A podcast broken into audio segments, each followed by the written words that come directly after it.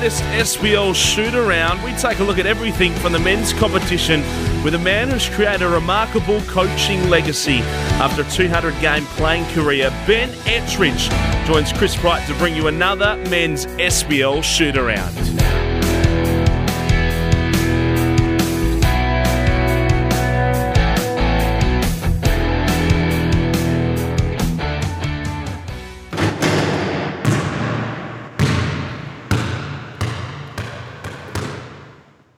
Hello and welcome to another episode of Men's SBL Shoot Around. We're building some momentum here. We've had three what we think have been really good shows so far. We've got some good feedback, got some good listener numbers. People seem to be enjoying what we're doing, so we hope to just continue on with that with that path. And we've gone to another very special guest as well to keep keep all of that going. CJ Jackson is a man that has done everything in 30 years since coming to Western Australia from California, and we'll have a chat about his journey in in WA later in this show, and that's sure to be fascinating. But plenty more to speak about as well because there's a lot more happening. We've got what looks like being called the West Coast Classic to talk about. We'll just dissect how the rest of the teams were looking coming into the SBL season and how they might be looking for that new look competition. We've got our, our best one hit Aussie players to come play in the SBL to talk about. We've got a new competition of a tournament of SBL champions that we want to announce, which we'll talk more about later in the show.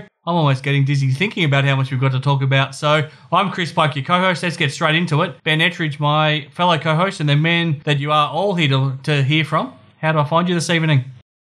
Yeah, very well, thanks, Chris. It's um, yeah, week four. Um, looking forward to getting through our talking points tonight and having a good chat to CJ. Um, and then yeah, announcing the uh, the little tournament that um, we've come up with that hopefully gets uh, get a bit of fan involvement and, and a bit of discussion.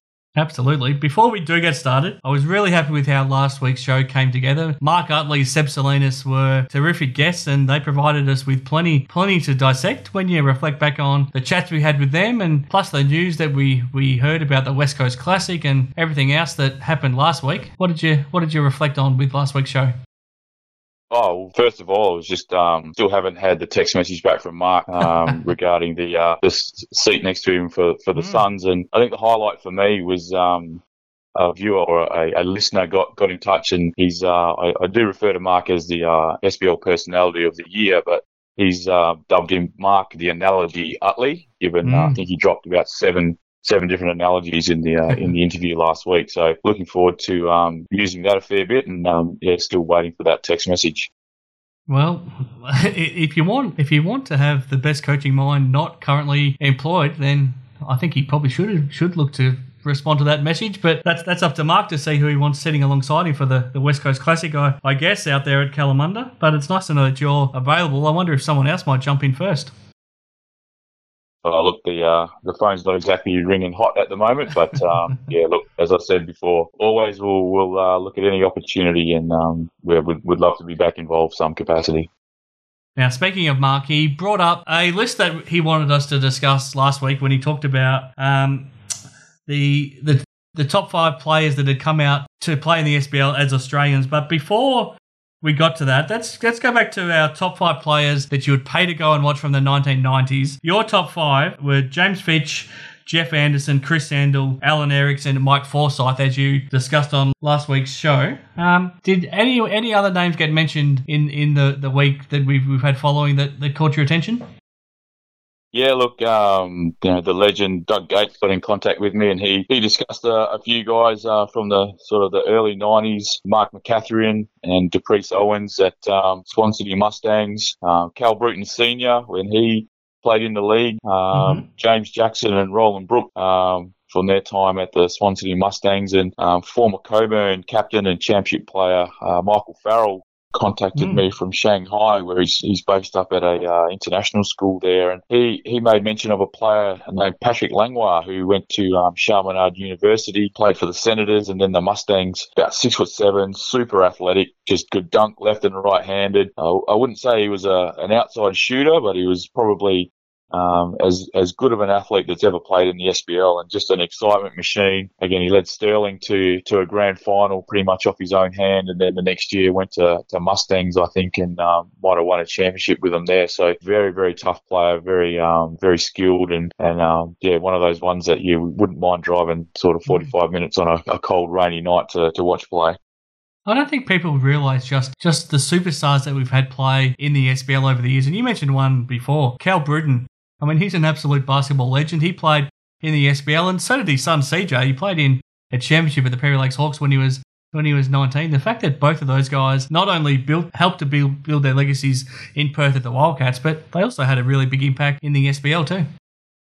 Yeah, and then um, Elliot Bruton as well uh, played mm. played a long time in the SBL, and and, and Austin, and Austin who Bruton only has, has only just, just playing just retired. So just yeah. um, yeah, super long legacy and a, and a, and a name that's probably forgotten a little bit in uh, in the basketball history of, of WA. Yeah, it's a shame. I mean, the fact that that Austin was still playing as of I think last season was his first season not playing at the at the Warwick Senators. He'd played under Mike Ellis and finished out his career. He was still a hell of a dangerous player. You, you would have known coaching against him. You couldn't leave him leave him open.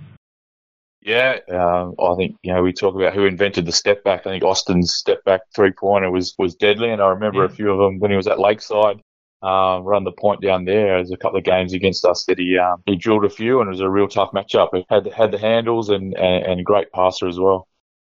Now, the other discussion now, let's move on to the top one off Australian players that came to play in the SBL. So, we're not talking about guys that were with the Perth Wildcats that happened to play in the SBL while they were here, but these are Australian recruits that came over to play from, from the eastern states to play in the SBL. Let's start with your list. Um, who, who stands out to you from that list that Mark Utley gave us last week?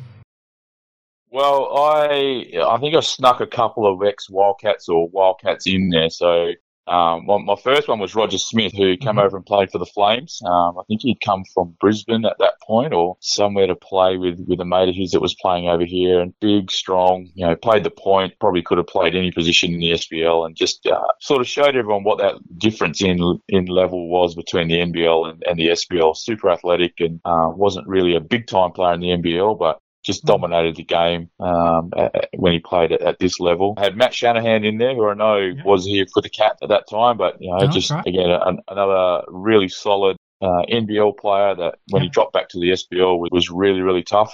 Um, I had the the inaugural uh, Lakeside pairing of Mark Nash and, and David Smith.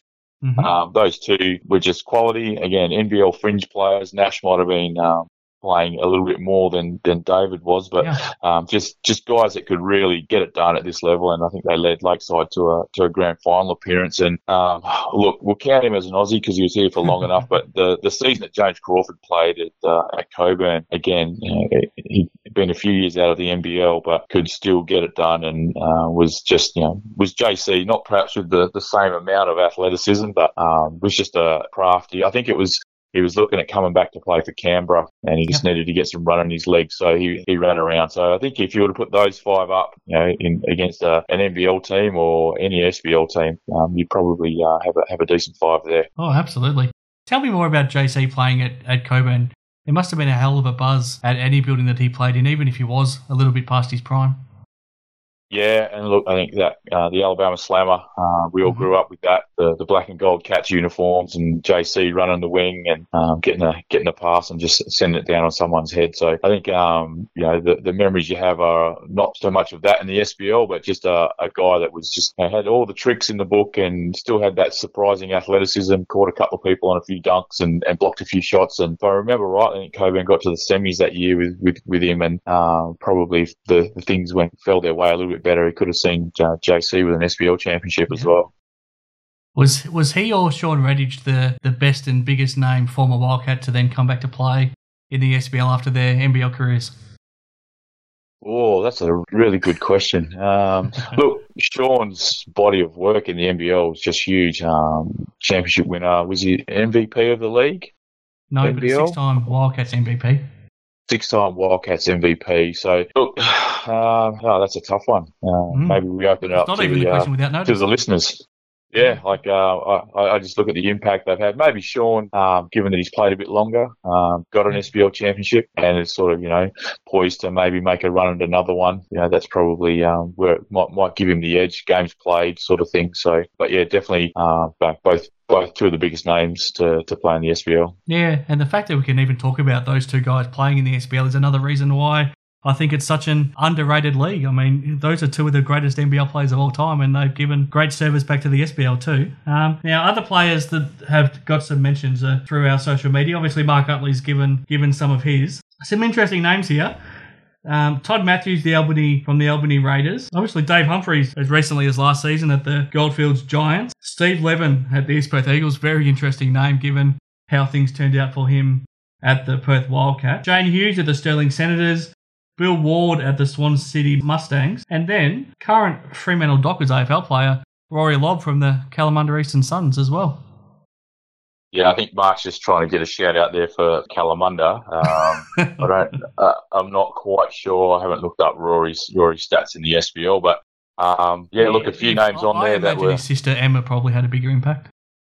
Yeah, there you go. So, yeah. um, but yeah, so definitely some some quality players on that list. Didn't see Bill Ward play at the at the Mustangs, but do remember Todd Matthews, um, very solid point guard. Steve Levin, I don't I don't remember his tenure. I'm not sure why. Um, but yeah, look, yeah, definitely some, some, Perth, some good players. 2006, 2007, somewhere around there. Okay, Okay, um, that, I was in Italy that, that time, so I didn't didn't see a lot of the Cats or the SBL at that stage. Yep. So probably why he slipped my mind. Yeah. Now Ryan Beno's also mentioned a couple of names: Todd Matthews and DJ McGlynn.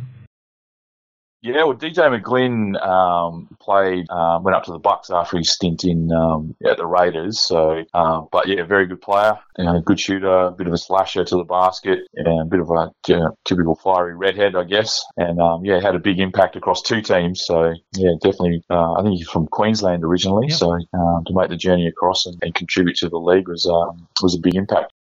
One interesting name in more recent years I wanted to mention not so much because he had a huge impact, but just the fact that we had an NBL captain come and play almost a whole season, fly in, fly out at the Rockingham Flames a couple of years ago. Kevin White, he was captain of the of the Illawarra Hawks at that time, and the Rockingham Flames were, you know, they, they lost an import and they were looking to replace him, and yeah, he ended up flying in and out for most of that season. They they fell just short in the semi-finals against Perry Lakes, who went on to win the championship that that year. But it was it was fascinating to see that a club was willing to invest in in Kevin, and also that Kev was, you know, obviously thought enough of the SBL to be willing to choose that over playing in in, in the SEABL or the Waratah League where he had been playing.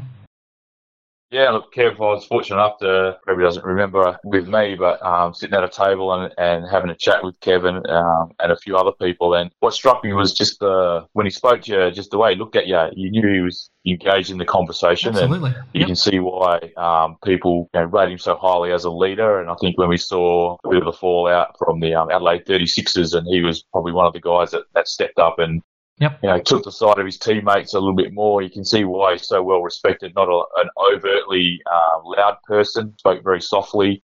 Um, but yeah, when when you spoke to him, he, he made that eye contact and and when he was talking, you sort of you made sure you tuned in because what he was saying was, was worth listening to. So quality human being, and um, yeah, well worth the investment by, by Rockingham at, at that stage. Uh, I think um, if you to have him for the whole season, maybe you know, mm. things go a little bit differently. So yeah, but yeah, didn't didn't even um, think to, to pencil him in.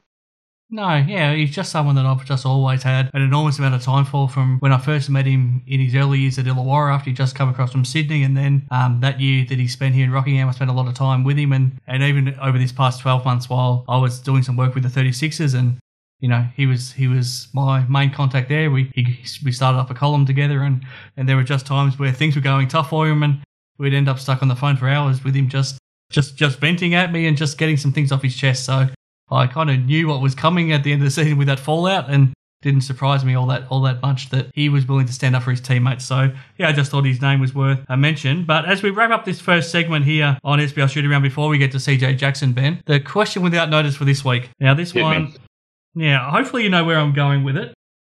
Now, in recent weeks, have you been at all sought after by anybody, or has anyone tried to recruit you to join New Westralia down in York?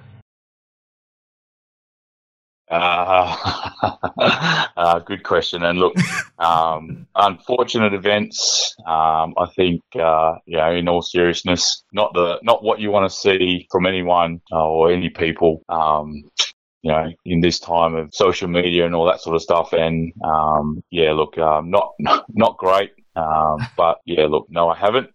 Mm. And um, yeah, look, wish wish all those people that were involved in that all the best. As far as uh, hope they're safe and hope they're um, you know, getting getting the help maybe that they might need. But yeah, um, definitely a tough situation to to find yourself in when um, one of your former players is, is splashed across the news and, and social media like that. Yeah, I thought it was tough to watch too because from I never got to meet him when he was playing for you at the Wolves, but I spoke to you about him a lot, and he was a he was a he seemed like a really great guy, but he was going through a lot of tough times with a marriage and different things at that time. And obviously, things have got tougher for him since then. He'd come back out here, and he had been planning on playing with Mark Worthington at the Southwest Slammers. Obviously, things didn't work out there, and to me, it looks like those people, like you said, hopefully they get the help they need. Hopefully, this is the thing that maybe maybe was the where they hit rock bottom, and hopefully they come out of it in a better place. And we wish them wish them all the best. Yeah, and look, um, yeah, look, he's hopefully the people are around him now that can can help. Um, but yeah, wish them wish them all the best, and um, yeah, won't be joining the new Australia anytime soon. Good to hear. Now, on a more on a better note, let's move on to CJ Jackson. Before we before we speak to him after after this wrapping up this first segment, has anybody had a bigger impact on the SBL over thirty years? He definitely is a uh, a huge personality. Um, you think about when he came into the league in 1990, and to still be involved now in, in 2020, it's uh, and, and across so many different platforms: player, coach, administrator, father. Um, you know, he's now, now coaching you know the the sons of the guys he played with when he first yeah. came out. So um, his his reach is far and wide, and um, his impact is huge. And yeah, really looking forward to, to catching up with him. Um, given that we spent a lot of time sitting side by side in a car driving down to Mandurah in the good old days. Those some of them were very quiet, car rides, and some of them were very, very loud and, and talkative ones. So, uh, yeah, looking forward to, to catching up with him. All right, let's get straight to it.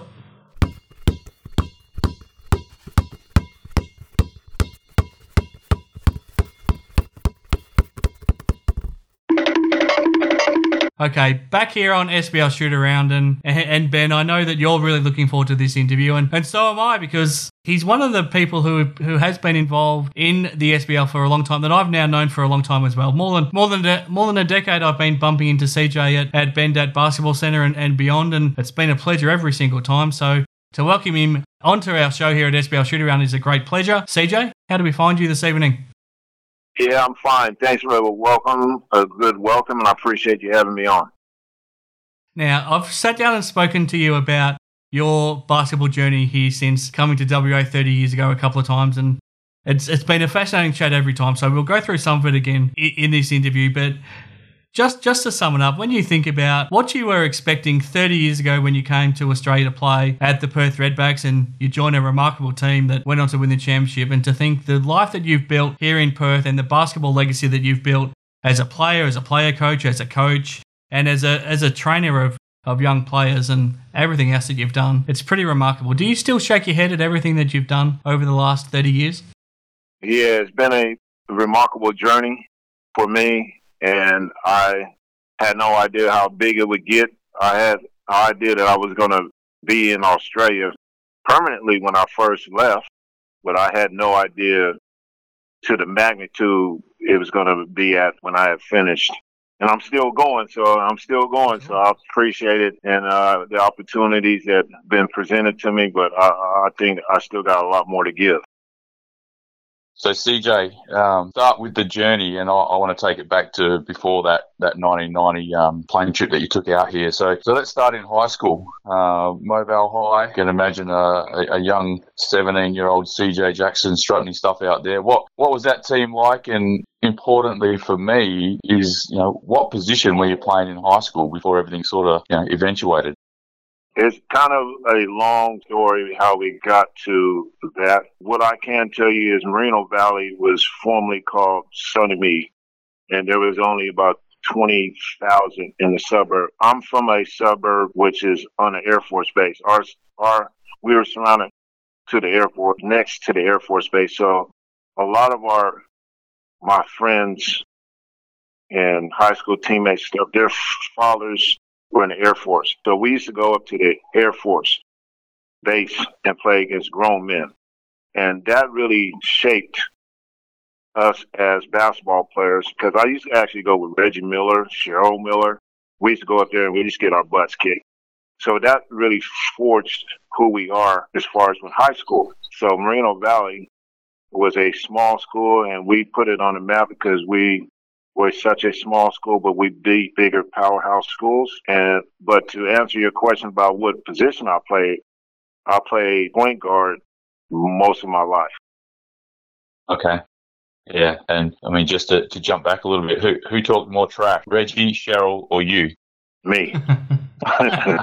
Me. Reggie was just a young puppy then. He was just a young puppy, but he learned how to talk trash because we would get it handed to us by a lot of those Air Force guys. So in the Air Force, what I mean by that is there's a lot of guys who can come out of college that might be playing college basketball that may, might have went to UC Riverside or some California school around the area. They go into the Air Force, and when they come out, they come out as a first lieutenant. So as they come out, you know, they still can play at a high level, but they just chose the Air Force life. So we play against guys like that, and those guys could play. So it kind of really shaped who we are, like I said, because we had to play against tough players. Yeah, and I guess the next the next step was, you know, and a lot of people probably don't know that you know it wasn't straight from high school to a, a four year school for you. It was to a junior college. So that route, going that route, what was that like? I think it was pretty good for me. I went to a school called Shasta Junior College. It was up in Northern California, and we had already won so in high school, we had a, I had a pretty good record. I think we only lost like around eight, nine games altogether in my four years.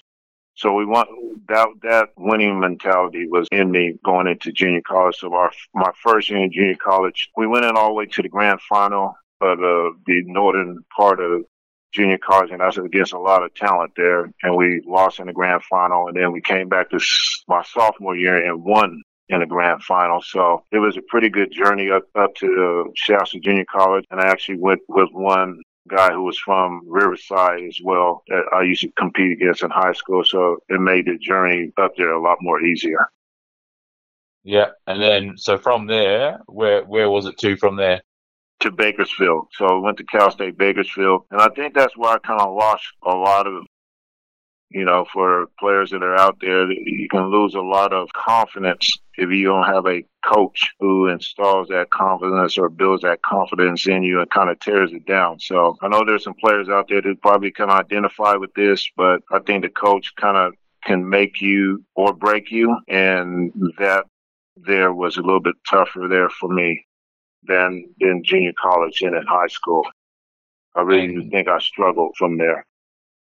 And so, still, I guess if you're saying you're playing point guard and, and the coaches, you know, you haven't got the confidence or you don't have confidence in the coach or vice versa, that, that must have been a real a real struggle. Yeah, it was a struggle because now when I went to junior college, I, and, and to be honest, I played for the same coach, but he was just his game plan had changed from one junior college into the four year college, and you know, we had we had different talent levels there, and a lot of guys probably didn't fit in with with that system. So it, the system now was kind of breaking down, and it was he tried to build a different system. So it just didn't it just didn't suit me. It just did not okay. suit me. So I lost a lot of confidence there, but I gained it back after we after I fit. Yeah, most definitely. I mean, it, to hear to hear you talk about that you you struggle with your confidence. That's I've I've never heard you tell that story. And to me, you were always the one that was full of confidence. You were the one that, as you said, picked picked people up. And you know, I guess maybe that's where that part of you as a coach that you had to to put that confidence in in everyone uh, around you. Maybe that's that experience is what what gave that to you. Yeah, I think it did. So I just didn't want players to go through what I went through and during that time. So I thought it, I thought it was a rough couple couple seasons. Uh, but I felt after that when I got out of that and you know went back to Moreno Valley to you know get your mojo on, as they say, right? Get your mojo uh-huh. on and go back to the Air Force Base and get that back in. That's what helped me to build that confidence and get back to who who I was, and uh, that's why I was happy to get back to Moreno Valley. And so, when did the uh, I guess in the day they posted it to you or faxed it to you. When did the, the ticket arrive to say that you were coming to Perth, What? Western Australia? Yeah, well, I called it everything but Perth. I was calling it Pack. I didn't know who what Perth was. I'm like Perth. What the heck is Perth? Okay, so it's a yeah, it's it's the last place on earth. Uh, so yeah, so I was like, okay. Uh, I, I played when I went back and played in Moreno Valley. I played in this local comp. So there's a lot of my friends I played with, and we played against this guy who had been here for he had been here for like ten years, and he and he talked to me about Perth. He said, You should play basketball in Australia. Now, back in that day, really because of no social media anything, all you know about is the NBA.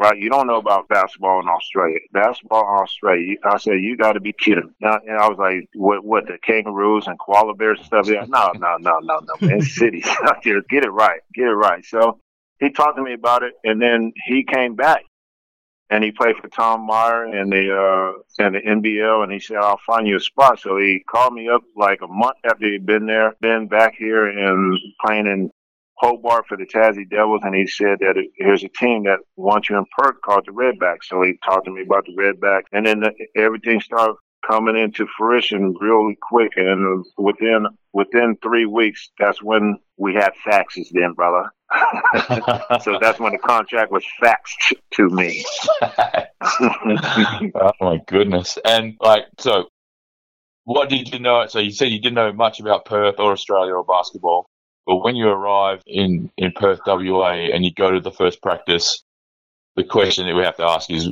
Was Luke Longley and Andrew Vlahov at practice, and and did you quite know who they were?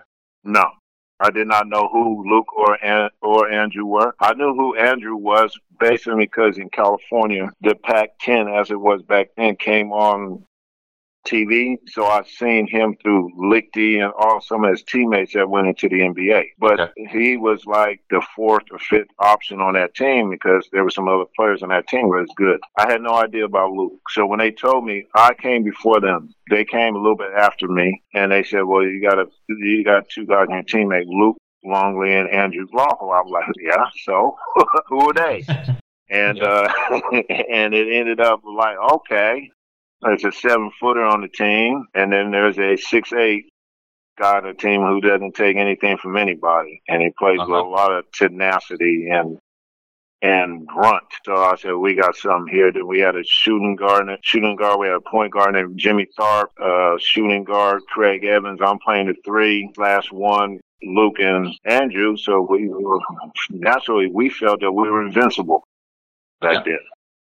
Yeah, and so you know that that title they're they're coming off a title, and you've gone for that back to back. So you know, how Yeah. how was how did that momentum build? And as you said, you felt like you were gonna gonna run the league. Is that you know is that kind of you know Well, I I came in not, I came in not know what the heck to expect, right? And then we started training, and I was like, okay, we got a, we got a pretty formidable lineup here. We can do some things, but I didn't know about any of the other teams, all the clubs or anything like that back then. So it was a it was a it was something. And my, to be honest, my first game was not the best game I ever had. And I'll be honest with everybody. I went 0 for everything. I couldn't throw a pea in the ocean if I was on Yeah. a boat out in the middle of the ocean. So yeah, I was surprised the club brought me back on, but then after a few games and during the World Championships, when the guys had to go away, you know, they had to take take charge then. So they knew then what we had then, and we just rolled on pretty good. And I guess, you know, hearing you talk about the way you, you came through high school and, and college and, and then to here, was that, you know, that, that point guard role being the, the bigger guard? I mean, six six, six seven, and, and, and big and strong. Like the, the SBL probably had never seen a, a point guard of your dimensions and, and with that skill and that vision. I mean, the, the, the memories I have of CJ are no look passes, behind the head passes, like on the break, like hitting people in the corners, like that. That's the sort of thing that I guess where your game maybe transcended where the SBL was at that point in time. Is that you know something that again you you brought with you, or when you got here and you saw you had Craig Evans, who's a, a Wildcats guard, and, and Vlahov and Longley, that was something that enabled you to do that. I believe my education came from my idol, who was this Magic Johnson. So I'm watching him. I'm like, oh, I can do that. I can throw no look passes. I'm taller than all these guys. I can find these guys. So I was a pass first point guard. And you know that because I played with you. Yeah, I So. I was a Yeah. pass first point guard. I'll come second or third down the food chain when it comes to that. So I, I naturally felt that I can get that ball through there any kind of way I could, and uh, that was my that was my gift. I think that was my gift. Most definitely. Listen, listening to the type of player that you talked about being, and then I wanted to ask you about Magic Johnson because the exact type of point guard that you sounded like you were was the exact type of point guard Magic Johnson was, and obviously it's famous that you're a massive Lakers fan, and obviously you idolized Magic Johnson. But it's one thing to idolize him. What's it then? What? How proud are you then that you're able to actually put together a basketball career? Where you were a remarkably similar player, obviously at a different level, but very similar type of player to Magic Johnson. Well, thank you for that compliment. I, I I love that. I appreciate that. But I just feel that within me, I think I had that gift to just give to others first, reward the others first. And when you got guys who are willing to set screens for you, who a to rebound and, and give it to you, knowing that you're going to give it back to them when it, it's time to give it back to them, that is something that I watched him do, Magic Johnson do most of my career, and I, I felt that I could do that. And I think I was doing some of the things he was doing way back in the day too. So I think that was my little niche. I think that was my gift. Most definitely. Do, do you remember what your, your career stats were? What what what your what your averages were In high school or what? In the SBL? Oh, let's go high Uh, school, high school, uh, college, and then SBL. You remember? High school was only like 10 points a game, like 10, 10 assists a game, and probably about eight, nine rebounds. Yeah. Uh, JUCO was probably about the same. Uh, four years went way down confidence level, but then when I came to the SBL, I think I ended up averaging like 17 points. Uh, I think 10 assists and 10 rebounds per game. So we're talking. It's pretty much when people say, "Oh, it's a, a season triple double or triple double in the game." He's this is a man that's it's, his his lifetime is a triple double, and that's um you know Well, speaks volumes as as have, a- have a listen we're to this saying. 1992 season, CJ. You were putting up 26.9 points a game, 13.7 rebounds, 8.5 assists, and shooting the ball, you know, at 50% from the field. What do you remember Okay, of that so- 1992 season? Okay, th- this is where probably one of my best seasons, and I'll mm. say the reason being because at during that time, you know how you have development players for the Wildcats. Well, I was selected as a train on for the Wildcats, so I would play with all the greats: Ricky Grace, James Crawford, you know, Scott Fisher, all these greats of the game. Mike Ellis, all these greats of the game I played against almost every day because we trained every day, Mm-hmm. except for when the it might have had a Wednesday off or when the team traveled, then I wouldn't travel with the team. So we train every day. So in the morning time we train and we come back in the afternoon and train. So for the guys who think they don't they don't a lot of training, we train twice per day. Mm. So in between that time, Ricky Grace and I would go work out and play shoot and then spar, play one on one. And that is where he had one of his best seasons, and I had one of my best seasons because if you go against all those guys, well, when you come back to the SBL, no disrespect to the SBL, there there's some great players, but your confidence is just skyrocketed Mm-hmm. because you used to shooting every day, you used to handling the ball every day, you used to go one on one, and I'm going against Ricky Grace, a great one. And then in practice, I'm training, playing against Vlahov, James Crawford, Scott Fisher, all these Pete Hansen, all these guys that I train against. I was able to guard one, two, three, four, five, and still and still go. And so Yeah. uh, I just felt I just felt invincible back then. Now, Mm, also and again- in that in that 1992 season, we spoke to James Fitch a couple of weeks ago. He scored 61 points twice against East Perth that season. How many of those were you guarding him? No, no, no. I came halfway through the season. Oh, No, no, no, no, no. Fish, you get this right. I came halfway through this, and he might have hit his up during during the, maybe that second time, but not that first time, right? Okay. But he, I mean, Fitch is one to me is one of the greats of, of the competition, and uh, he had a great career. hmm No, you're right. You did only play 16 games, so the first 61 point game that he had, you might you, you might have missed him. Yeah, I missed that. I missed Okay. that. But I'm still getting my numbers though. I'm still getting my numbers. I my very numbers. interested in the answer to that question. I, Yeah, I yeah. remember a few breaks at halftime for me to start playing defense, so uh, I was really I was very interested for uh, for the answer to that question. If you're not there, you're Yeah. not there. So fair enough. So Yeah. but that sort of takes me to my next part of you know the, the question or the next uh, the conversation. The time down in Mandurah. You know, the, probably when you looked at it, it was uh, again Mandurah. Um, that 45 minute to an hour drive before the freeway was was there um, through the, the back way through through uh, the back of Wandi down through Kwinana and all that sort of stuff. Like the journey from an 0 for 26 season to making the playoff and the coach of the year in 1999. Like, what was that like? Mandurah used to be a force in the league when the, those early parts. And So they would get a couple thousand to the games, at bleacher all the way up to the roof. They would go. Yeah. Vince Kelly was part of that. Carl Gonder was part of that, and they had a team. They had one of the guys before we had the rebounder that we have today. There was a rebounder way back then that was getting 15, 20 rebounds a game then. But most of those guys were FIFO, so they would they left. So they left us bone dry with players. So we had to pick up what would be under 18 players who should be playing under under 18's team, not playing SBL. Yeah. And so it made that tough. Now I know what you're saying about that drive. That drive uh-huh. for anybody would take off two or three years of your playing career because it's like you had to travel and go stop stoplight to stoplight and then go out and come back in to Mandurah. In today's game, you just drive straight to Mandurah. You straight there.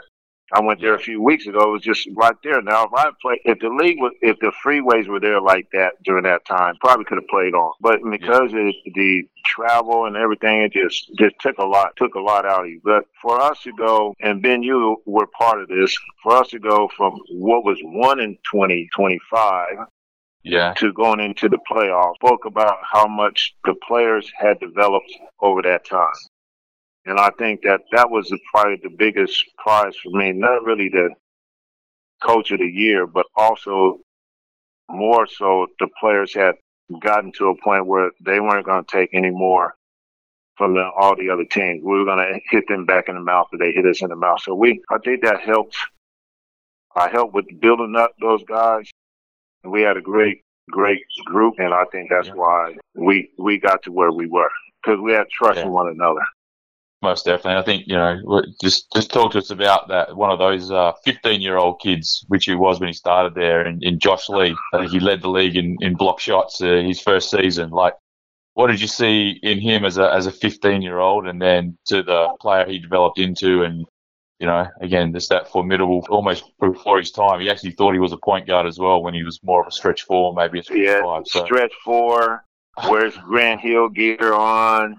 And he's a big Grant Hill fan. I, I used to remember that. It was probably he was just long. He, he could just do a, he can just do some things. Now you know he's a school teacher out in the area now, and good on him for what he's done. But he actually helped Mandurah and us be a pretty good side because he is a shot blocker but he wasn't that tall for a shot blocker. He just knew how to get up there and do his thing and get some blocks and get us on the on the road. So it it was good to have him and to see those guys develop and what he developed into. I don't know. I'm not sure how many games he ended up playing, but he did have a long stretch career as well for for Magic. Yeah, and I guess I guess you know probably the the catalyst that again took a bit of pressure off you, but and moved you to that position where you could be the facilitator uh, was was Anthony Stewart. So you know what Yeah. what are your memories of, of playing with Stewie, um, other than his, his his giant head? Um, you know, what what are, Yeah, what are yeah. the memories of, of Stewie? Um, Yeah, again, just a laugh a minute. I laugh a minute. Well, it was actually you and and Stewie. I think you guys took a lot of pressure off me because one, you you Ben could guard the import, so that just took that, and you took that responsibility on. Then we had a sh- then we had a shooting guard with Stewie who would get up. He could put up fifty. I think he had a couple of fifty point games, but now he's taking a lot of pressure off of us, now we can score a little bit more. We're a little bit more freer to score now. So I know you had a, a, a few games where you hit a couple high 25s, 30s as well, and guarded the, the tougher opponents. So we can help you out and we can be there to support you. So I think it was a combination of both you two in there that helped us become as successful as we were. Yeah, no, I, I remember that team, and I, I, I think of it as you know I love basketball and I love playing, and I used to love the the rides down. I used to you know enjoy everything about it, but you know nothing nothing makes it more fun than actually winning a few games. So That's right. to, to get a few Yeah. wins under your belt, to to get a bit of momentum, have a, a couple of win streaks throughout the season, and again, we didn't get to the the halcyon days of the the 2,000 people in the stands, but you know, I remember when we first started, and look, I'll be honest, it was actually a bit of an ego check when there was more women or more more people there to watch the the women's team play, and they'd all leave at the end of the women's game. We'd be playing in front of 25 Yeah. people because yeah. because that, Yeah. that's how good the women's team was. So Yeah, and the Um, 25 people were the uh, were the workers, right? they still Waiting for us to cleaning. finish Hey, they the still floor. cleaning, doing the locker room up and everything. Game over yet? Got the ball boy out there. He's cleaning up the balls. Is the game over yet? Yeah. so I understand, and that was the staff that was working there. Those 25, right, in front of yeah. the aquatic center, right? Yeah, that's it. So uh, some some good stories and good times, and I guess you know from there the the journey then sort of went to becoming an administrator and um, moving you know into. I don't think there's been anyone really that's gone from a player to the general manager of the of the league. So what was that like? Like what was what were your plans, and did you did you what were the successes that you enjoyed? Do you think when you were in that role? That was that was pretty much a learning curve for me but i was i'm proud to say i was the first import that went from import player to coach coach to president of manager remember i was president of manager too Yeah. Yeah. then going into ceo role or general manager role for Cockburn then going into uh, general manager operation manager for the sbl i thought that was the perfect role for me Reason being because I knew so many people in the basketball world, uh, WA, that I thought that transition was going to be a little bit easier for me, and and I thought it was, and I got a, had a very good partnership, I think, with a lot of the clubs. So I would listen to what they had to say and, and uh, try to action whatever I could. Remember, I was doing a WABL and the in the SBL Yeah. as well. We had to move from what was the old Perry to to, to the Bendat now. Yeah. So it was a lot. It was a lot of things that were going on during that time. I think one of the probably the biggest things I can say that we did. One was put under 12 in a WABL competition, and I had great support from the WABL commission that helped put that put that in because there was no WABL under 12, and we're like, well, we're they're playing domestic comp.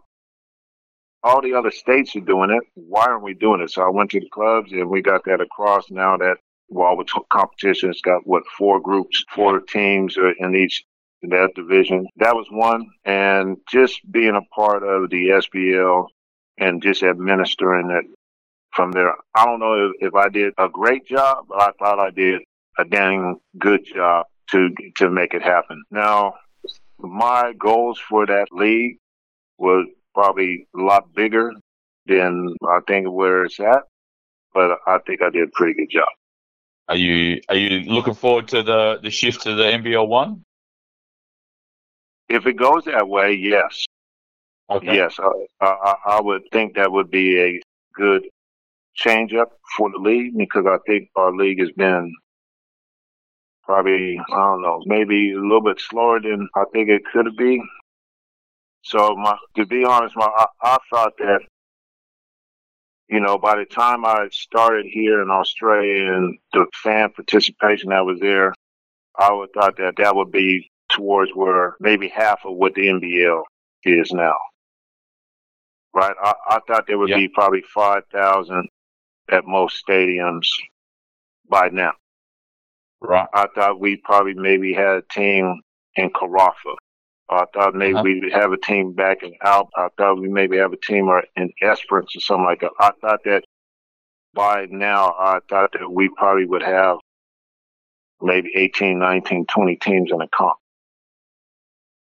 That's what I foresaw. That's what I foresaw. Yeah, yeah, and I guess you know those are the things that when when the league is uh, tucked away and maybe not getting the exposure that it needs or deserves. I mean, there's been some great imports come through, some some great Australian players come through, and some coaches that perhaps could have could have made the jump to the, the next level as well. But when you know the rest of Australia or eighty percent of Australia don't know what's going on, um, it kind of you're not getting that exposure, you're not getting the sponsorship dollars, and, and so on and so forth. So, um, yeah, look, uh, it looks like we're on the upturn there now, though, with um, you know, participation levels and all that sort of thing. So hopefully, that might not have happened in the last ten years, but maybe it's something that we can look forward to in the next ten.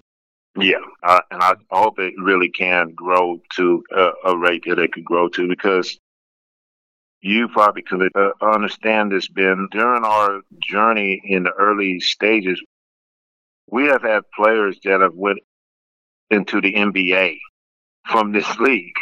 You know what I mean? So if we've got players that are going into the NBA, surely that should be like, wow, what what is happening over there in WA? Why is this player went from SBL to the NBA and won win six man of the year in the NBA? And why isn't that league bigger than it actually is? Because of the fact we had guys that went into the NBA or NBL. Now I know there's a downturn in basketball, but surely by within the next five to ten years, I would hope that it'd be like a big, big boom for that. We still could. I see no reason why Luke Travers couldn't be the next player to make that jump. I agree. I think that is a talent. I think he's a talented player, and I think he he does have the tools to make it at that level. Hmm. Now, you probably weren't expecting to get back into coaching, but you did at the Perry Lakes Hawks for a, for a three year stint coaching their women's team. And I know you didn't quite get the ultimate success there, but in your last season, you got to the semi-finals. You lost in in that third game to the Wolves up at the old Joondalup basketball stadium. But I think you did a lot of the work that then led to their championship the next season. And obviously, Docky Docky did a great job to lead them to the championship. But did you enjoy that three-year stint at the at the Hawks?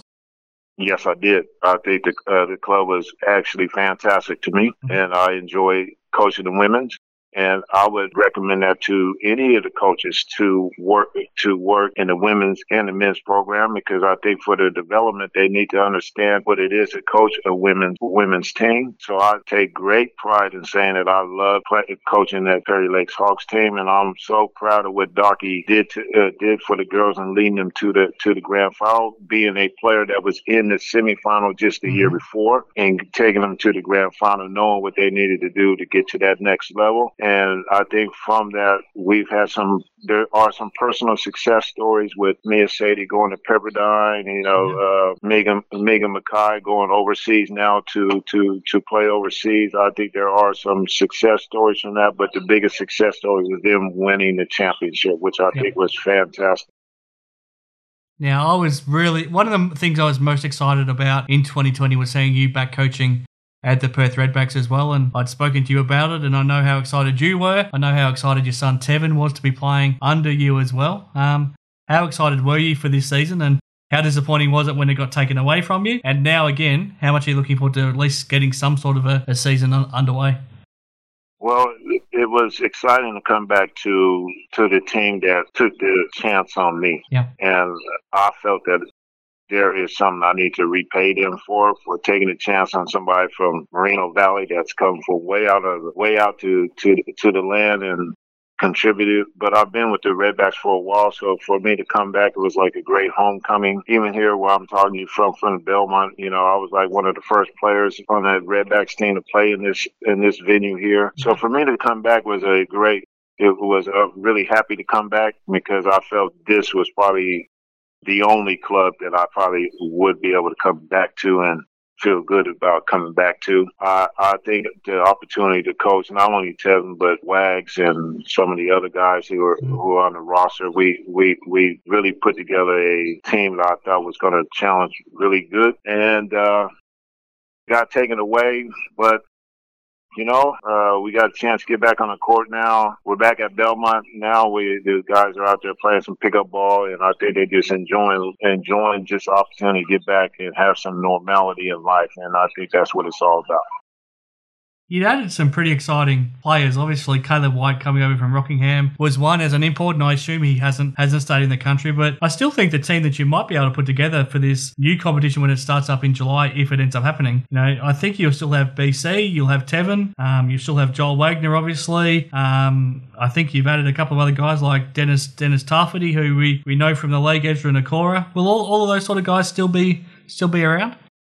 Yes, they are. And then just to correct you, Caleb White still is in town. Oh wow, okay. So he he he came on a visitor visa, and he, he's still here, and he actually trained with us on Tuesday. He's not here tonight, but he'll be back with us next week. Uh, we just got to organize his transportation, and he'll, he'll be on. Uh, we had Marshall Nelson's been is out here right now as well, Oh, wow. so he's uh, because he hadn't had a chance to get out and play where where he's in back east. He had to come back. Zach Gatorna as well as come back off a very good development year with the Adelaide 36ers. So we we we uh, hopefully we could get back Kyle Bowen as well. So if we were to play in this competition, uh, we feel confident. I'm not sure how serious it's going to be.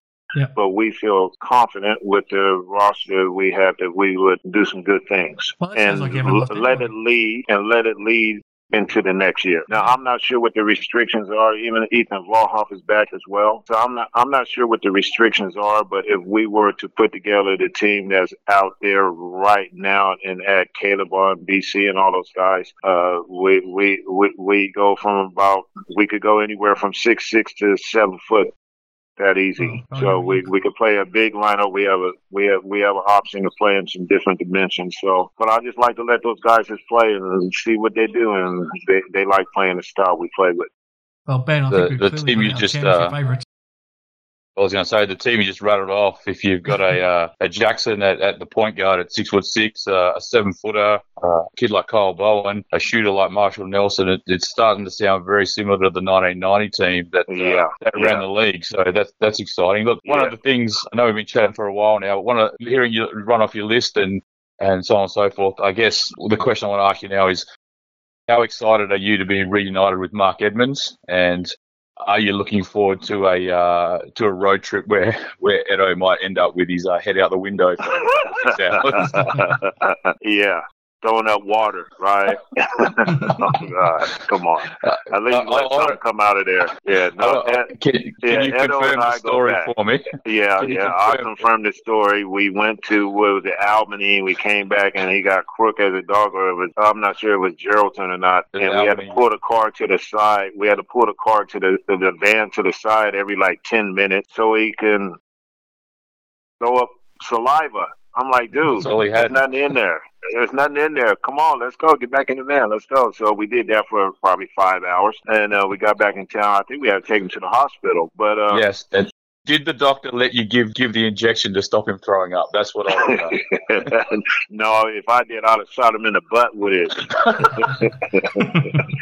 no, Edo and I go way back, uh, way back to Redbacks days, and he was with me when we first played in his gym. He's like very close to me, and we got a great working relationship. And Yeah. her and with Emily coming on with us too. So we empowered like a we wanted a female assistant coach. So one day she can be a female head coach. So we got we have a very good we got a good rapport all three of us, and uh, we're just excited about being at the club. I think that what you've just said then sums up um, CJ Jackson in a in a nutshell. The I spoke to someone in the preseason and they said, look at the team that Redbacks are putting together. Everybody loves playing for CJ, and I know I love playing for you. I love playing against uh, alongside you, and it was that ability that you used to have to you could give someone a serve, but then within two minutes you've got your arm around them telling them that they're going to do better, you believe in them, that, that you're in the fight with them, which is important. And I think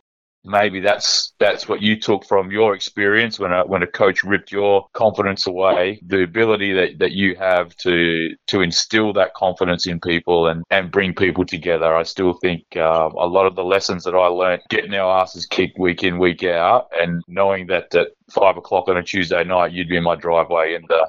The Magic Mobile Cordia, we'd jump we'd jump Let's get, let's get back on let's get back on the grind, brother. Let's That's get it, back on the we- grind. We got we got something to accomplish. Yep, and we just hit the road and away we go, and and that's you know some of my fondest memories of um of those times, and then yeah, capping it off with a with a, a mini playoff run, if you will, um, was just sort of the cherry on top. Yeah, it was great time, and as I said, I still think there are a lot of great times ahead for me uh, Yeah. with the with the league with some of these players. You know, I think one of the fulfilling things that for me, because I'm probably one of the oldest coaches in the league, was the fact that I've coached players that, like yourself, gone on to do th- good things, been coaches themselves, right? So I think there's probably, I think there's yourself, I mean, Craig Mansfield, I can say Docky, uh, you know, Matt Parsons. You know, there's a list of guys, players that play for me that are, that became head coaches.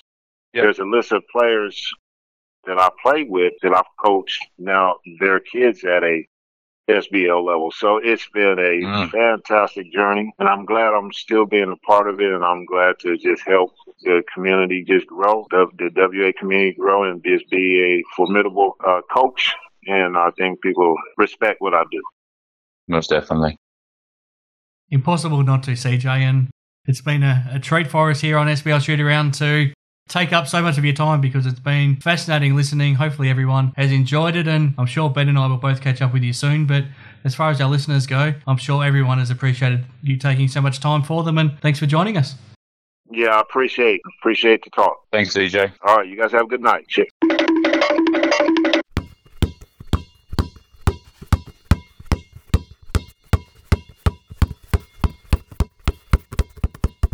Thanks to CJ Jackson for that that that interview. And yeah, I mean, if you get a chance to listen to it once or twice or three times, I, I highly recommend it because he's one of those people that when he talks, you just want to sit there and, and listen and absorb it all. And yeah, it was, it was a fantastic time for, for me to sit there and, and listen. And it's great for me to hear Ben, to hear you speak to people that have had, had such an impact on you as well. So hopefully everybody out there really enjoyed it as well. And and for you, I think one of the big benefits of doing this show is being able to speak to people like that, but also to speak to them in a way where everyone else can benefit from your your conversations rather than just being a one on one between the two of you.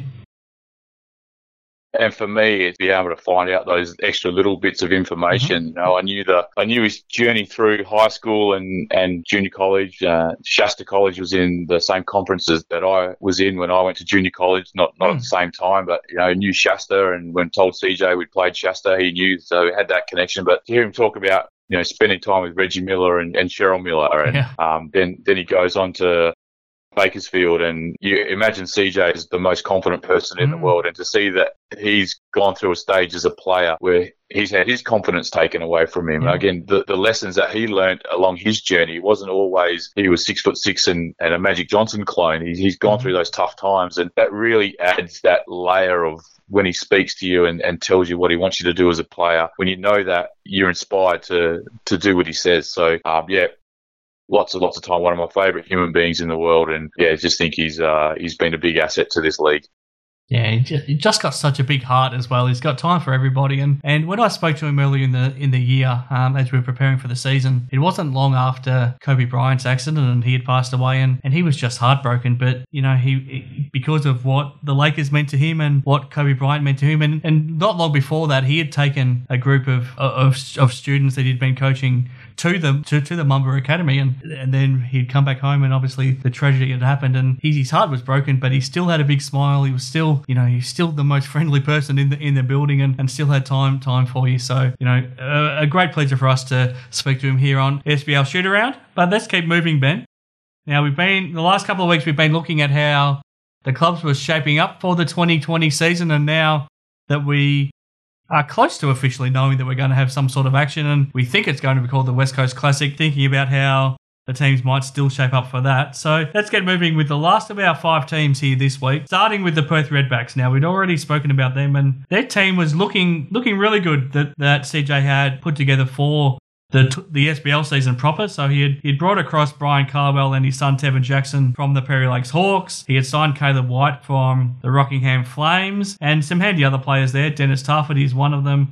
Ezra Nakora is another one. And you know, there's a handy list of players that he'd added as well. But they lost Marshall Nelson, they lost Lee Roberts, Jaden Coburn, who had been set to join you at, at East Perth, and then I think uh, Major Garang, who had gone to the Goldfields Giants, was a, a decent loss for them as well. But to me, that looked like a pretty exciting team, one that could have been sort of contending for a top four spot, but all of a sudden, after speaking to CJ in the West Coast Classic, they they have to be considered the automatic favourites right now, given They'll have Caleb White, they'll have Brian Carwell, and they'll have Marshall Nelson, and potentially they'll have Kyle Bowen on top of Joel Wagner and everybody else that's still there. That's an incredible group of players that he's got to got to work with.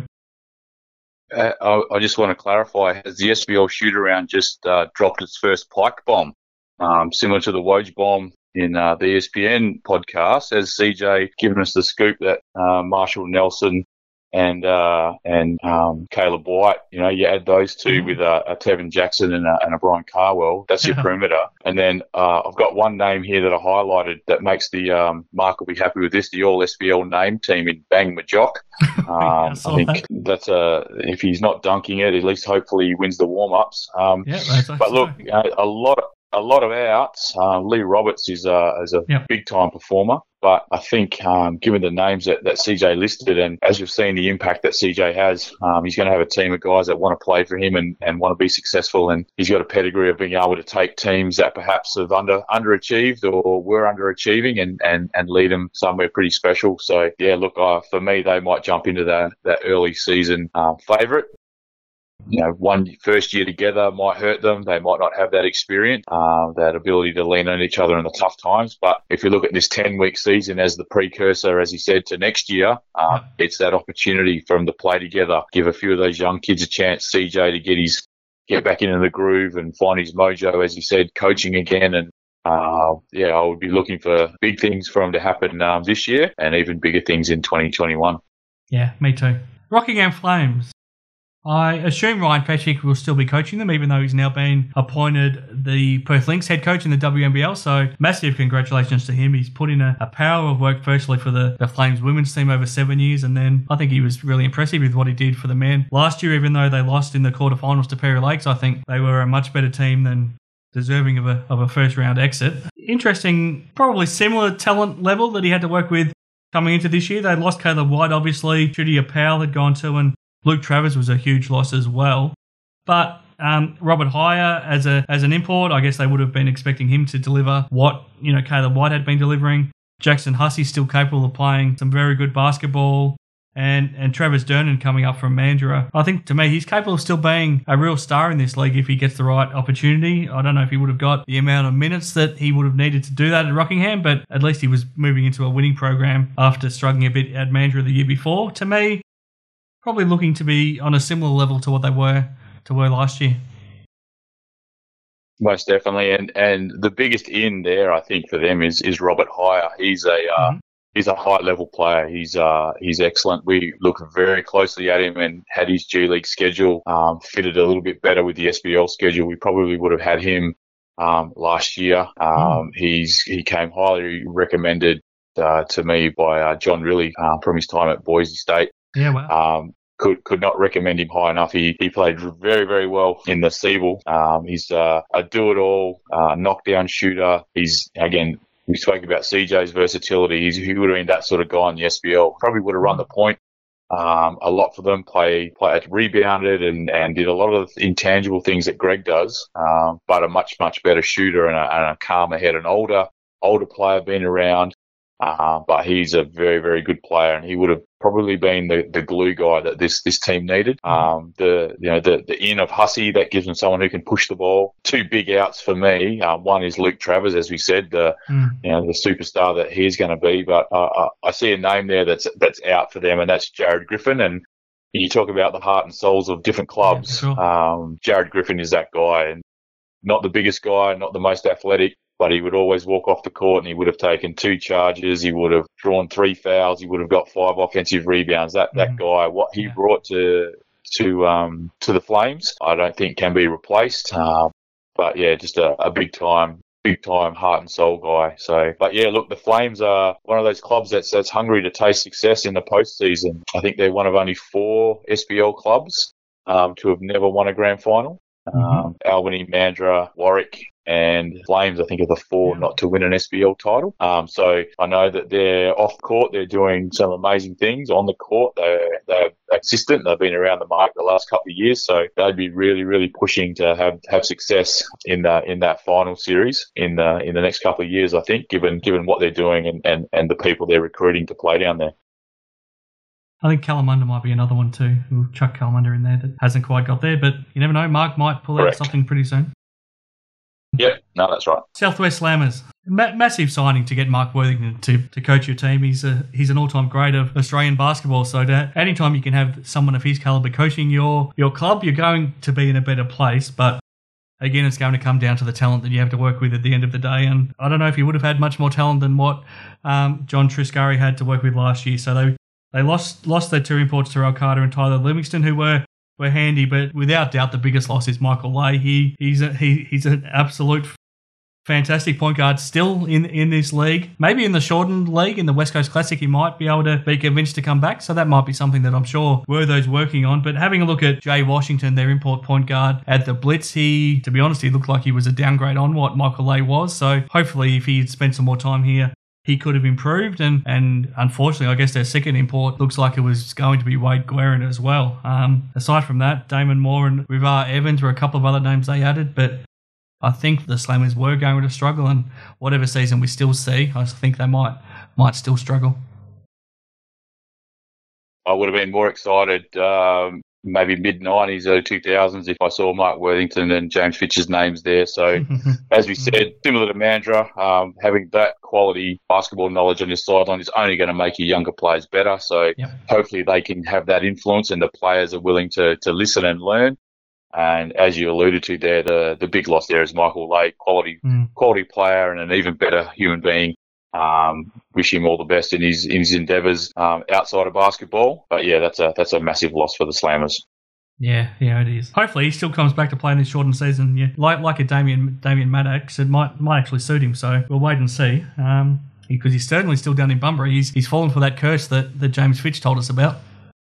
He's, he's running for for local government, isn't he? Yeah, he I was. think? He was. Yeah. Yep. There you go. Um, Warwick Senators, still coached by Mike Ellis, still have Cody Ellis as their star. I think the big the big news for them is last year they played without a genuine point guard. Wani Swaka Lo Buluk um, did that job pretty well for them, but I still think come playoff time, the fact they didn't have a genuine point guard ended up hurting them. So they get Corbin Rowe back, which I think is a is a big thing. Edward, Edward Hart was their other import, who I guess it, it would have been a wait and see approach to see what he, he added, but pretty much a similar team to what they had last year. You just re- re- replace Rob Anchela with with Hart, and then you add in Corbin Rowe. So I think they still would have been been close to the mark.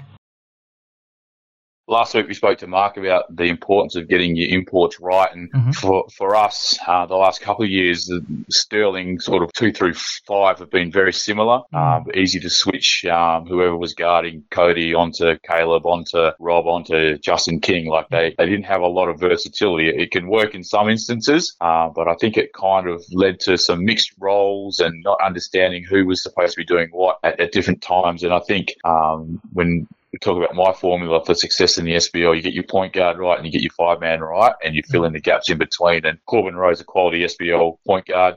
Uh, probably doesn't you know, give the, the outside shooting, Mhm. but he can set teams up. He can play good defense. And um, Hart just looked like a hard worker. Reminded me of a, a John Verdre type, which is in the right spot, um, set good screens, knew his role, which would then free up you know Ellis, King, and Davis to to play their natural games in that sort of you know, wing wing spot. So um, definitely, I think they've upgraded. Um, although Wani is a another up and coming star of, of our league, um, but as a as a team, um, they've upgraded. I think where they might fall down this year though is in that depth. Um, they tend to run out of gas in the in the playoff best of three series simply because they they don't go deep into their rotations. Um, you know, six or seven deep isn't really going to cut it when you get you know, deep into the playoffs. So, but yeah, like what they've added, um, and think yeah, really opens up the the Ellis King Davis combo to to really Mm. come into their own.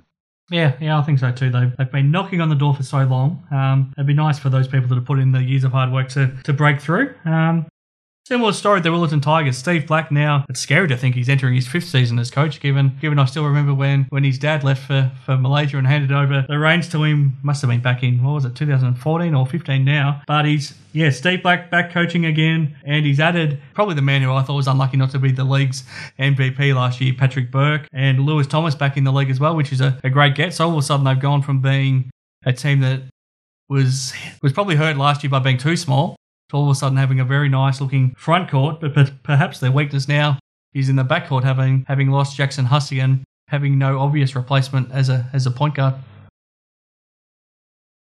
they've definitely upgraded on the, the rebounding stakes. Um, Yeah. Burke and, and Lewis Thomas, you know, they'll they'll crash those boards ferociously for 40 minutes. Um, in today's game, and given how the game's played and how um, you see teams like Lakeside, Stirling, Joondalup, um, even Kalamunda, you know, that, that reliance or the ability for their bigs to step away from the basket. Does Burke and, and Thomas have the ability to, to guard those bigs on the perimeter um, to be seen? Um, and definitely um, that, that, you know, if they can get that point guard spot or who they might have in, in line for that point guard spot, possibly we could see Damien Scott lead the league in scoring. You know, he's averaged that sort of, you know, mid 20s for a while. But given that there isn't uh, those extra running mates there or people taking the ball out of his hands, so he'll definitely get you know use of ball off the glass if um, Burke and Thomas can can secure a defensive rebound and throw that outlet to, to halfway like he likes. So yeah, we'd look for a big year from him, um, and if they could add maybe that that quality point guard, then they definitely again look to improve. But yeah, most likely finish around the same spot for me. Yeah, I, I think so too. And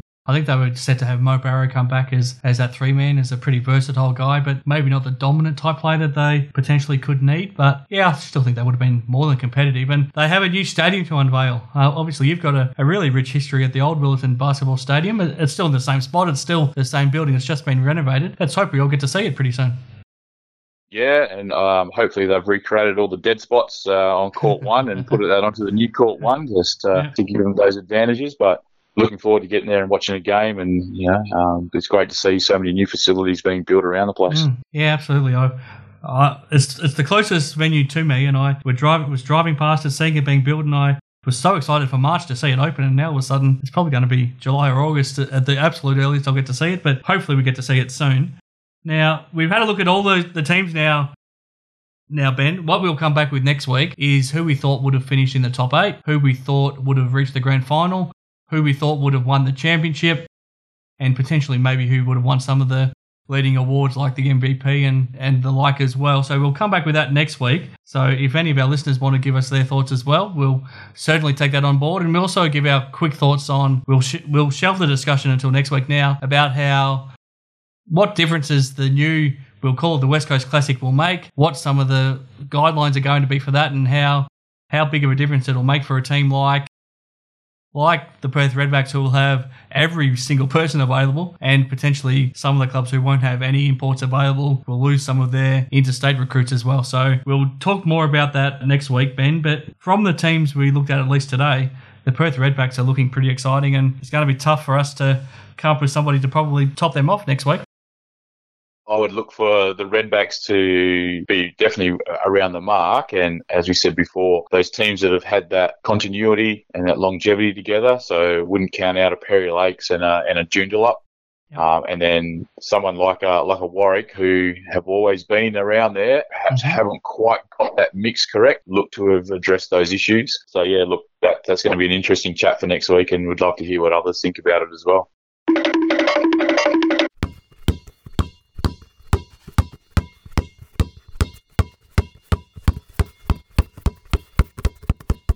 Okay, last segment here on this week's SBL Shoot Around Ben, and been a massive show, and it's about about to get a little bit bigger because we've got a very exciting announcement that you I want to let you announce because we've got a competition that's now going to run over the next several weeks, but it, it only makes sense that it looks like we've now had the last SBL season, so we want to go back through the last of the last 31 championship winners in the SBL, and we'll include the last I think it was it called the district competition back in 1988. Yeah, so we'll go through the winner of that as well. So we'll have 32 championship winning teams from we'll call it the SBL, and we'll put them all in a battle against one another. And and a month or so down the line, we'll declare who who will be the greatest SBL championship team of all time. But for me, Ben, this is your your baby. Let let let me hand it over to you to explain how it's all going to work.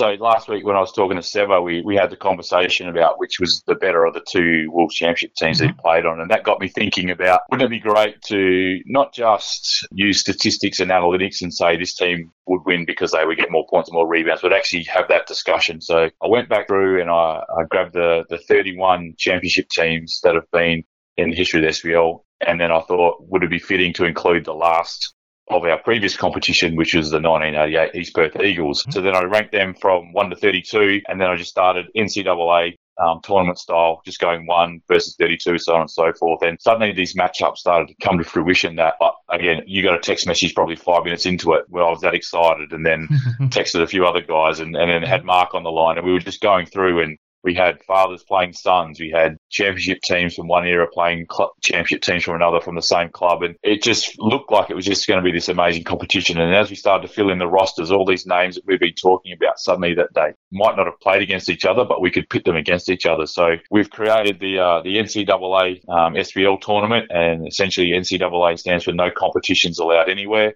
Um, we'll start with our field of 32. We'll break it down to the Sweet 16, the Elite Eight, the Final Four, and the eventual champions. And hopefully, we do have an SBL season this year. Um, but it'll be the West Coast Classic. Um, but from this, we'll we'll crown that that overall um, best team ever, uh, best championship team, and looking to generate that discussion, hoping to get you know, the fans involved and the, the people that are listening involved in giving us who they think would win a matchup and, and then why. That's important as well. Why do you think someone would win? And was it a matchup that you saw or a style of play? Not so much that you know they, they averaged 113 points a game and this team only averaged 110 break it down for us. Tell us why you think, and um, that's what. Uh, again, I sit here. I've got the spreadsheet about spreadsheet open in front of me, and it's got 15 columns and 32 rows, and um, it's something that gets me excited about basketball. Uh, again, a basketball tragic. I'm sitting here on a on a Thursday night going through you know, SBL rosters from from 1992 and trying to fill in the blanks. So, um, and hopefully, it gets everyone else excited as well. Let's get it on. We'll still work out the details on how it'll work exactly, but thinking off the top of my head now, I think what the best way to handle it will be is for we'll run it over a number of weeks for the first round. I think each day we put up one matchup on social media. So say it'll be the 1989 Perth Redbacks against what would that be the 2000 and 2000 uh, 89 Redbacks versus 2018 yeah. Perry Lakes Hawks. Yeah, so, so th- that that can be a matchup, and we'll put it on social media. We'll let you know who is playing on each team, and obviously yourself, Ben, and Mark, and you know whether we want to have somebody else as a third voting member that they can be, and then our fans, our listeners, can put through their votes, and their votes will actually count towards who advances to the next round as well. So. If that sounds like Most a good definitely. way to do it, then that's I reckon that's let's go let's go about it that way. I like that. That sounds great. Mm-hmm. We'll give you more information next week, but gee, that's it's a hell of a good way to go back through through the journey of the amazing teams that have won SBL championships. But it's also in an era where, like like the name says, we have no competition to watch right now. It's a good way to get the competition juices flowing as well. So I'm really excited for it. I know you are, Ben. I know Mark is as well. And I'm really excited about the show that we put together this week. CJ Jackson was a hell of an interview. I could listen to it over and over again, and, and I'm sure I will. And hopefully, all of our listeners feel the same. We finished off our discussion about the how the, the final five teams were looking for SBL 20 and how they are looking for the West Coast Classic. We, I mean, it feels like a lifetime ago now, but we also talked about the, the top Australian players that came out to play in the SBL for a short stint. That was a fascinating discussion as well. We we had all sorts of things covered this week, Ben, and it's been a, been a lot of fun here to do SBL Shoot Around with you. We look forward to keeping it going. And now, as I sign off for another week, I'm Chris Pike. What can you leave us with, Ben Ettridge?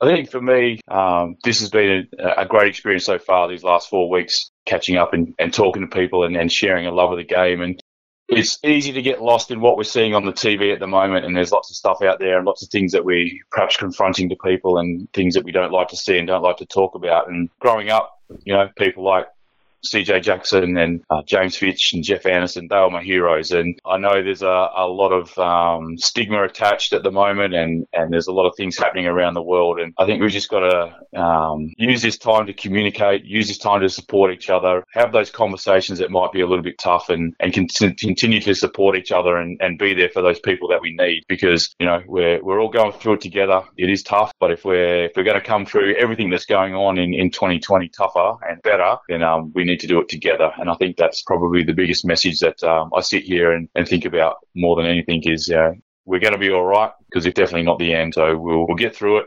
Um, but we've got to support each other. We've got to talk to each other. And we've got to continue that communication and make sure everyone feels appreciated and make sure that everyone feels loved. Um, that might sound a little bit corny, Um, but when you've had someone like CJ you know, in your life for such a long time and understand what it's like for him to put his arm around your shoulder and, and for him to literally tell you that he loves you and he's going to get you through it and no matter what's going on, it's not the worst thing in your world. When that's your role model, you're not looking at him, at him as a as an African American man. You're looking at him as, as a father figure. I've been very fortunate to have you know both white father figures and, and African American father figures in my life, and you know I, I take lessons from from everywhere. Probably taught me to be more compassionate over this time, um, and more forgiving um, and understanding um, of what maybe they've gone through in their early life, and um, I cannot comprehend um, what it would be like for them at the moment. But all I can do is be there and, and support them and, and help them as much as I can, and, and let them know that um, I love them like fathers and I love them like brothers, and if they ever need anything from me, I'm only too willing to help. So. I don't mean to end the show on a uh, on a serious note, um, but I just sort of feel like, you know, given everything that's going on in the world at the moment, uh, we just need to make sure that we're all supporting each other and, and giving each other the respect that we truly deserve.